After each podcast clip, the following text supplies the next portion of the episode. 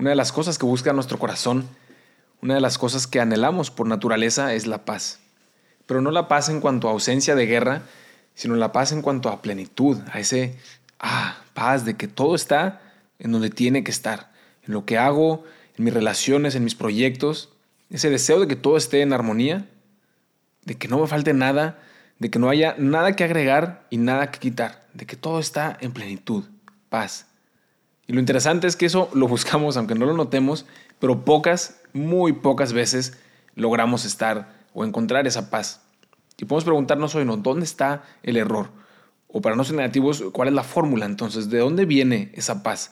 Esa armonía que tanto deseo para mi vida. Hoy queremos experiencias, no buscamos solo teoría, la verdad. Es cierto que en la iglesia hay una riqueza increíble en lo que es la experiencia de Dios y de la fe, pero por más bello, verdadero y profundo, termina siendo inaccesible para la mayoría de los que estamos sedientos de Dios. Por eso este podcast te ofrece esta riqueza a través de experiencias, a través de la vida de un seminarista y de las personas con las que se irá encontrando en su camino para enriquecer tu experiencia de Dios.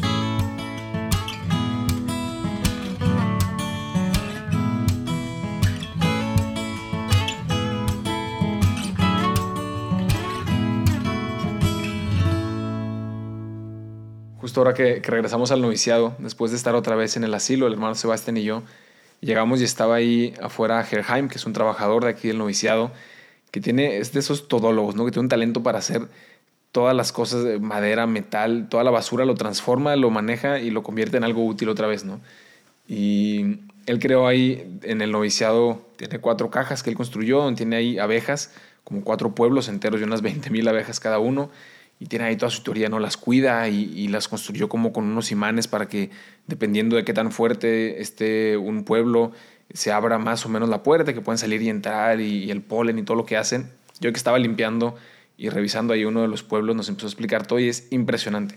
Es más, tiene tanto que hablarnos de la fe y de Dios, todo cómo funciona el mundo de las abejas, que sería para varios episodios. Pero lo importante de toda esta introducción es que Veníamos regresando de Griñón House, este asilo en el que hemos estado trabajando las últimas dos semanas de nuestro mes de trabajo en el noviciado y como una pequeña continuación de ese episodio de hace, hace varias semanas de, de las dos formas de morir. Comentábamos este gran tema ¿no? que nos encontramos trabajando con esta gente, con los ancianos. De hecho, me llegó también un comentario de alguna de las personas de que, de que en ese episodio ventaneamos a la pobre Frau Moldan. Ese, ese término muy, muy mexicano quiere decir que hablamos muy mal de Frau Moldan, poniendo uno de los ejemplos. Esta era una señora que, pues que ahí mencionaba, ¿no? No por criticarla, pero que sufría muchísimo, que estaba en desesperación y que ya se quería morir. Y ya había uno de los, de, los que escuché el podcast, ¿no? Que me comentó que pobre Frau Moldan, que hablamos muy mal de ella. Así que retomando este punto, quería también aprovechar para comentarles lo que ha pasado en estas últimas dos semanas en la vida de Frau Moldan. Para ahora sí ya no ventanear negativamente, sino para ver las maravillas que Dios ha hecho con esta viejita. Esta Frau Moldan, eh, pues como comentamos, ¿no? ya se quería morir, sufre muchísimo, no puede comer de tanto dolor que tiene y, constantemente me decía, no hermano, ya me quiero morir, ¿por qué? ¿Qué tiene sentido sufrir tanto? Nadie me visita, ya toda mi familia también están muertos, eh, como que perdió el sentido ¿no? de la vida. Y yo trataba de rezar con ella, trataba de, darle de comer, de, que esté en paz, de que, que encuentre una motivación para seguir como luchando por vivir, por encontrarle un sentido a su sufrimiento. Las que no lograba, muchas veces pensaba que ni siquiera, ya ni siquiera me entendía, como que estaba ya en otro mundo, ¿no? Y un día fui al pueblito que está aquí al lado del noviciado, a la que nada en Capele, eh, que es una capillita, el santuario de la Virgen María de todo Baviera, donde vienen cientos de miles de peregrinos todos los años y por bendición lo tenemos aquí al lado del noviciado, ¿no? Y nos pidieron ayuda por esto del corona para la gente que quería entrar, pues ayudar ahí a regular la entrada. Y aproveché pues para hacer una visita a la Virgen. Y en algún momento, ni siquiera poniendo mucha atención, pues pedí por esta señora, ¿no? Por Framoldan, por su situación. Y, y no es broma, el siguiente día que fui a trabajar ahí al asilo me tocaba darle de comer otra vez y entro al cuarto y está la viejita con ojos brillantes, con una sonrisa se comía todo, es más, hasta decía, está delicioso, está riquísimo, o sea, estaba platicando, era de verdad impresionante. rezamos juntos el Padre Nuestro, la de María, ella respondía, rezaba también oraciones que ya se sabía pues, en alemán desde toda la vida, era impresionante. Y lo mejor de todo es que el dolor no se había ido, no había desaparecido ese dolor, ese sufrimiento que tenía. De hecho, Sí, la verdad es que cada día va aumentando de una manera impresionante. Yo, honestamente, pues no sé cuánto, no sé cuánto Dios le seguirá permitiendo vivir a esta viejita que está ya, pues a punto de, morir. Pero había una transformación enorme, no en que el dolor había desaparecido, sino en que ella lo había aceptado. Había aceptado ese sufrimiento, esa realidad que vivía, de la mano de Jesús. Sí sufrir, pero nunca sola. Y era lo que repetíamos juntos, ¿no? Sufrir, pero con Jesús. la misma enfermera que lleva años trabajando ahí, no lo creía. Hoy estaba ahí, ella ya en el cuarto, antes de que yo llegara para darle comer. Y entro al cuarto y, grita a Framoldan, ¡Halo! Y empieza a decir, gracias por venir, hoy que hay de comer. Y la enfermera en ese momento grita, Frau Moldan, ¿qué le pasó a usted? Y pues así es, hemos comprobado lo que dijimos en ese episodio de hace dos semanas, que hay dos diferentes formas de morir y dos formas de vivir también, con Dios o sin Dios. Y que ese cambio, ese pequeño, gran cambio, transforma toda la vida de una persona. Y en este caso, la vida de Framoldan, de, de vivir su realidad, su sufrimiento con, con Dios, de la mano de Jesús. Así que si no lo has escuchado y te interesa un poco más ese tema, que ahora vamos a continuar, pues lo encontrarás en ese episodio que se llama Dos formas de morir. Y pues bueno, toda esta intro que ya hicimos para retomar con calor ese tema que, que hablamos, pero hay otra historia, también más o menos dramática, con la que quería eh, introducir el tema de hoy, que nos va a llevar a seguir profundizando ¿no? en este tema. Y era, esta no es con Frau Moldan, pero con la famosa Frau Lili, que también es una señora muy particular y hubo un momento, a veces en la tarde, a esta señora le encanta salir al sol y a pasear, digo, a pasear en su silla de ruedas, ¿no? Porque ya no puede caminar. Y pues la llevo ahí caminando, a veces rezamos el rosario, platicamos.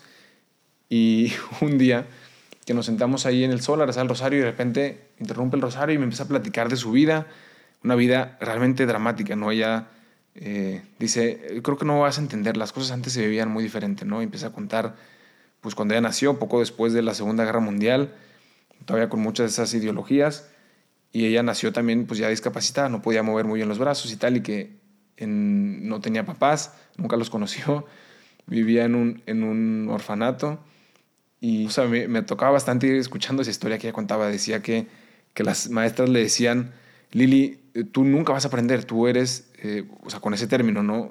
Discapacitada, tú nunca vas a aprender y nunca vas a hacer nada en tu vida. Entonces no la enseñaban a escribir, no la enseñaban a leer, no podía hacer nada, estaba prácticamente destinada al fracaso porque había nacido discapacitada. Y era pues la realidad que ella vivió, ¿no? Luego una familia la adoptó y pudo ir creciendo, conoció a, a, un hombre que ya dice increíble, que era luego su esposo y se casaron y estaba ella feliz, hablaba de él, ¿verdad? Con una alegría, pero luego también pues descubrió que nunca pudieron tener hijos porque ella también tenía problemas y luego su esposo murió muy joven y ahí fue cuando empieza, una, empieza a llorar ella muchísimo, ¿no? contando la historia de cómo era su esposo Georg y cómo lo quería y, pues cómo pues, Dios le ha hecho sufrir muchísimo y ella trata de entender y trata de ofrecerlo. Y después de compartir todo eso me dice, eh, pero llorando así, lágrimas y lágrimas, me dice, te comparto todo esto y me da muchísimo gusto poderlo platicar con alguien, te pido que no, pues que no se lo cuentes a todo el mundo aquí en el asilo, no creo que nadie necesita pues, saber tantos detalles te lo comparto con todo el corazón y tal. Y yo estaba impresionado, ¿no? Pues rezamos juntos otra vez y, y que abrió el, curso, su corazón esta viejita, ¿no? Y total, pasan dos o tres días y ya pues nunca lo comentaba, ¿no? Seguíamos, eh, pues la daba de comer, la llevaba a su cuarto, subía, bajaba, la bañaba, eh, salíamos a, a rezar el rosario otra vez afuera. Y llega un segundo momento, después de como dos semanas, y empiezo otra vez a la mitad del rosario y lo interrumpe y empieza a contarme, ¿no? Exactamente la misma historia y se pone a llorar y, todo el drama otra vez exactamente igual. Y me dice, bueno, pues te he compartido esto desde mi corazón y me da muchísimo gusto pues, que, me, que me escuches, que lo pueda compartir con alguien. Te pido también pues, que, no, que no se lo cuentes a todo el mundo aquí de, del asilo, ¿no? Creo que nadie necesita saberlo, pero pues en este momento pues sentí que era bueno compartírtelo. Yo dije, ah, pues sí, claro. Y, otra vez, pues aproveché, quizás se me había olvidado incluso para ponerlo en mi oración y pedir por ella y rezamos juntos. Y pasan dos o tres días y estábamos otra vez caminando en el jardín y interrumpe el rosario y empieza otra vez a contarme toda la misma historia. Y termina la historia y me dice, pues bueno, he decidido compartirte esto a ti y de verdad que me da muchísimo gusto poder platicarte y en ese momento entendí perfectamente todo lo que estaba pasando y que esta viejita pues tiene problemas de memoria, ¿no? Y se le olvida todo instantáneamente, ya no controla su memoria, ¿no? Entonces, aunque la historia es muy seria y es real y es muy dramática, yo por lo menos me reía un poco por dentro de decir, bueno, ya entendí que esta historia se la ha contado a cada persona con la que se ha encontrado pero para ella cada persona ha sido la primera vez que se la cuenta y la única persona a la que se le ha contado. Y, y esto, ¿por qué lo cuento? ¿O qué tiene que ver con todo nuestro tema? ¿no? El punto es que cada vez que terminábamos de un día de entregarme, de sacarla, de subirla, de traerla, de, bajarla, de pasearla, de darle de comer, se acababa el día y me decía Frau Lili, ah, por cierto, ¿y cómo te llamas? Y yo, ah, José, ah, sí, José, qué alegría conocerte. ¿Y cuándo vas a venir otra vez a visitarnos? y yo, pues algunos podrán entender ya lo que quiero decir con todo esto, ¿no? Como lo que hablábamos al inicio. Esa búsqueda como de, paz, de satisfacción, si nos preguntamos otra vez qué tiene que ver con todo este tema, y es que si yo en lo que hago, en mis relaciones, en mis proyectos, en este caso, entregarme por estos viejitos, si lo que hago es para que piense, ah, qué bueno vicio, o para quedar bien con ella o con la enfermera que ve cómo la cuido, pues terminaría este día con, con, falta de paz, con una insatisfacción grandísima de saber que no vale la pena todo lo que estoy haciendo, cada detalle, cada esfuerzo, para que esta viejita al final ni sepa ni se entere quién soy y me diga todos los días, ah, por cierto, ¿y cómo te llamas? O ¿de dónde vienes? Ah, qué gusto conocerte, ¿cuándo nos visitas otra vez? Pero si mi única intención es amar, si mi única intención es desprenderme de todo lo externo y simplemente entregarme por amor, por amor a ella y por amor a Dios, si lo que, no, lo que me importa no es lo que piensen, lo que vean o lo que no vean, si mi única intención es amar, entonces pase lo que pase, se acuerde o no se acuerde, me reconozca o no me reconozca, no, afecta la paz interior y existe esta gran paz y satisfacción porque me entrego totalmente a esta viejita independientemente de lo que ella de lo que ella sepa, de que se entere de lo que hago, de que lo agradezca o lo reconozca, de que lo pongan en los periódicos, eso no me importa, porque me basta saber que es por amor, que es para ella y no para mí. Aunque ella misma ni siquiera se entere, entonces hay paz y la paz permanece en mi corazón a lo largo del día, a lo largo de toda mi misión. Y eso fue, un tema que estuve reflexionando por muchísimo tiempo durante mi noviciado pues en la búsqueda de esa paz, también en mi, en mi vocación, en la búsqueda de lo que Dios quiere para mí y que cada cristiano también está llamado a buscar en su propia plenitud vocacional. Y, me lo encontré también a través de, del libro que les comenté hace también varios episodios de Catholicism de, del Bishop Barron, que les recomiendo muchísimo este libro, por cierto. Y en una parte él, él estaba explicando la oración del Gloria, ¿no? que la rezamos eh, al principio de las misas del domingo o en las fiestas litúrgicas y que dice Gloria in excelsis Deo, et in terra pax hominibus. O sea, gloria a Dios en el cielo y en la tierra paz a los hombres. Y él continúa explicando el gloria y cada parte de esta oración, pero yo en ese momento como que me llegó una luz especial y entendí todo lo que estaba buscando y dije, gloria a Dios en el cielo y tierra paz a los hombres. No sé si ya entendieron, pero esa es la respuesta a la pregunta de este episodio. Gloria a Dios en el cielo y en la tierra paz a los hombres. Primero dar gloria a Dios y a eso le sigue que haya paz en la tierra, en tu corazón. Da gloria a Dios, haz todo por amor, por la gloria de Dios y entonces independientemente de las circunstancias exteriores, tendrás paz en tu vida. Tendrás paz en tu corazón, en tus relaciones, en tus proyectos. Si te aplauden, si no te aplauden, si te agradecen, si no te agradecen, ahí no está la fuente de paz. Está dentro de ti, está en la intención que hay en tu corazón, está en la decisión de amar en la decisión de dar gloria a Dios en el cielo, de que todo tu esfuerzo, de que cada detalle, independientemente de que lo vean, de que no lo vean, como ya dijimos, de todas las circunstancias exteriores, lo único que buscas, que deseas y que anhelas es dar gloria a Dios, es amar a los demás. Y entonces, como ya dijimos, esa paz existe y esa paz permanece y te acompaña a lo largo de toda tu misión, aunque haya dificultades. Y ese es un gran tema que quizás, eh, pues ahora no hace falta seguirlo profundizando demasiado, pero, pero sí te invito como lo hago regularmente en estos episodios, a buscar un momento de, soledad, en tu un momento de oración, de diálogo con Dios, y que lo lleves también a reflexionar en tu propia vida, en tu propia experiencia, que te ayude a, a refrescar, a renovar en tu vida esa búsqueda de amar y nada más, de que no es para, para los demás, de que no es para quedar bien, de que no es para recibir nada de los otros hombres, para que creas que, para que, creas que valió la pena, sino que todo lo que estás llamado a hacer es para amar, para dar gloria a Dios y entonces encontrarás paz en tu corazón. Y después de, este, de este gran tema, que creo que si, si le dedicamos ese tiempo, podemos descubrir lo mucho que tiene que aportarnos. Si algunos todavía el día de hoy están un poco aburridos, pues les comparto una última experiencia ya como cierre de estas, estas cuatro semanas que hemos estado trabajando con estos viejitos, a lo que le he dedicado también varios episodios porque creo que han salido experiencias muy interesantes y que pues nos pueden aportar desde una manera muy sencilla, experiencias pues, de todos los días que pueden también hacernos reflexionar y, y aportarnos algo en nuestra vida de fe, nuestra vida cristiana, nuestra relación con Dios. Otra experiencia, como uno de los, de los tantos milagros, pequeños milagros que ha hecho la Virgen durante estas semanas, y este en particular yo mismo todavía no lo puedo entender del todo.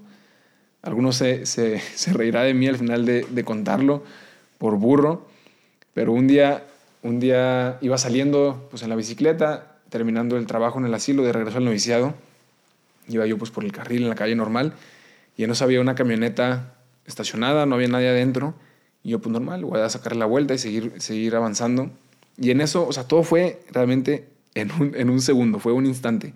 Había una señora del otro lado de la calle que quería entrar, pero en el sentido contrario, ¿no? Para incorporarse al carril, pero en el sentido contrario al que yo iba.